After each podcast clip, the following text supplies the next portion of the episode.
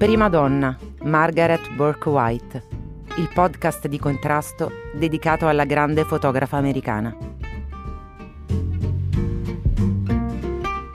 Dal 1936 non è più possibile ignorare la depressione che sta devastando il paese.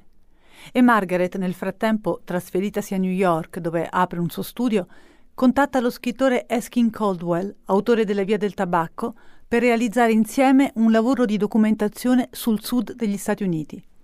Nascerà nel 1937 il libro You Have Seen Their Faces, fondamentale nell'ambito dell'editoria fotografica.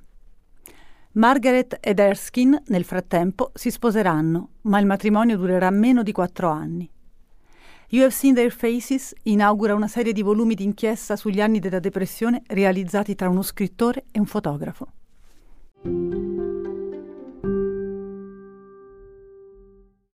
Prima donna, Margaret Burke White, il podcast di contrasto dedicato alla grande fotografa americana. Dal 1936 non è più possibile ignorare la depressione che sta devastando il paese e Margaret, nel frattempo trasferitasi a New York, dove apre un suo studio, contatta lo scrittore Eskin Caldwell, autore della Via del Tabacco, per realizzare insieme un lavoro di documentazione sul sud degli Stati Uniti. Nascerà nel 1937 il libro You Have Seen Their Faces, fondamentale nell'ambito dell'editoria fotografica. Margaret ed Erskine, nel frattempo, si sposeranno, ma il matrimonio durerà meno di quattro anni. You Have Seen Their Faces inaugura una serie di volumi d'inchiesta sugli anni della depressione realizzati tra uno scrittore e un fotografo. Un reportage per Fortune mi catapultò in una realtà che non conoscevo, la grande siccità del 1934. Non avevo mai visto un paesaggio simile. Acri e acri di terra un tempo di un verde rigoglioso, ora apparivano esangui e battuti dal vento caldo. Non avevo mai visto persone così inermi di fronte alla tragedia. Negli anni in cui ad ossessionarmi era stata la bellezza delle architetture industriali, nelle mie foto le persone erano state presenze puramente casuali. Ora, invece, mi interessavano solo le persone. Bene, ora sapevo che non avrei più lavorato in pubblicità.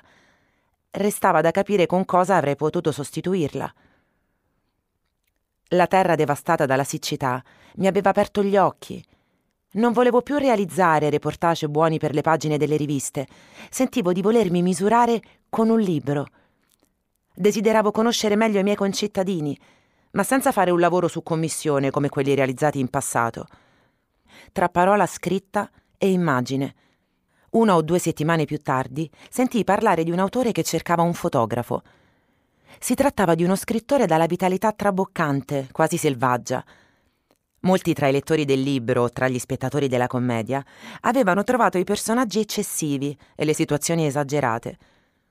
Ora lo scrittore aveva pensato di fare un libro di fotografie per dimostrare l'autenticità di quel che aveva scritto.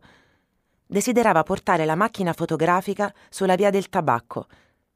Il suo nome era Eskin Caldwell Viaggiando con Erskine, per me non c'era nulla da fare.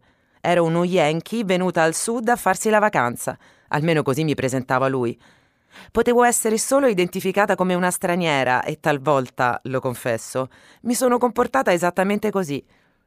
Ricordo una volta in cui siamo entrati in una baracca per fotografare una donna nera.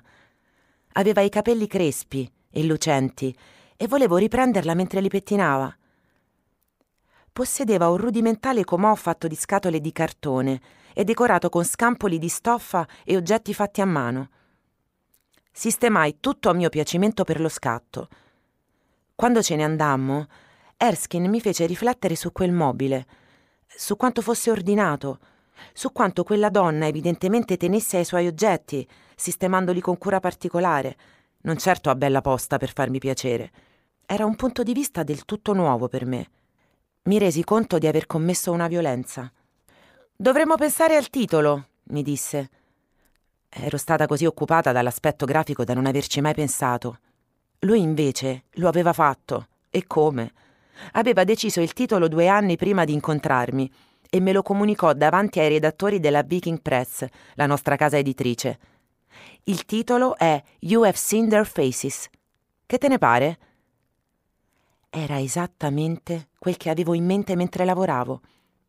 I volti esprimevano ciò che volevamo dire, non facce strane o buffe, ma ritratti dignitosi e profondi, in grado di dare senso alla pagina scritta. Ora il libro aveva una vita propria, non era più un progetto personale, era diventato più grande di noi. Avrei compreso l'importanza di questo libro solo dodici anni più tardi, mentre ero in Sudafrica a lavorare per Life.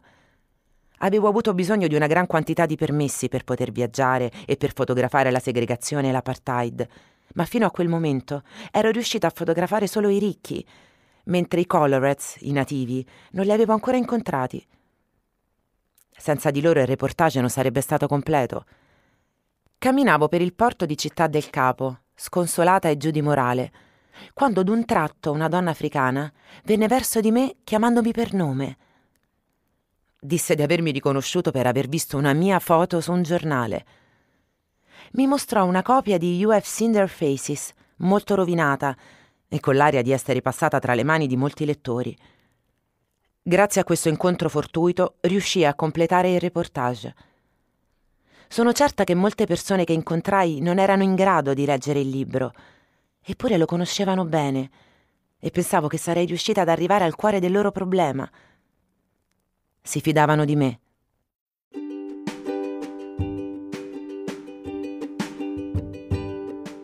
Hai ascoltato Storie di fotografia, il podcast di contrasto.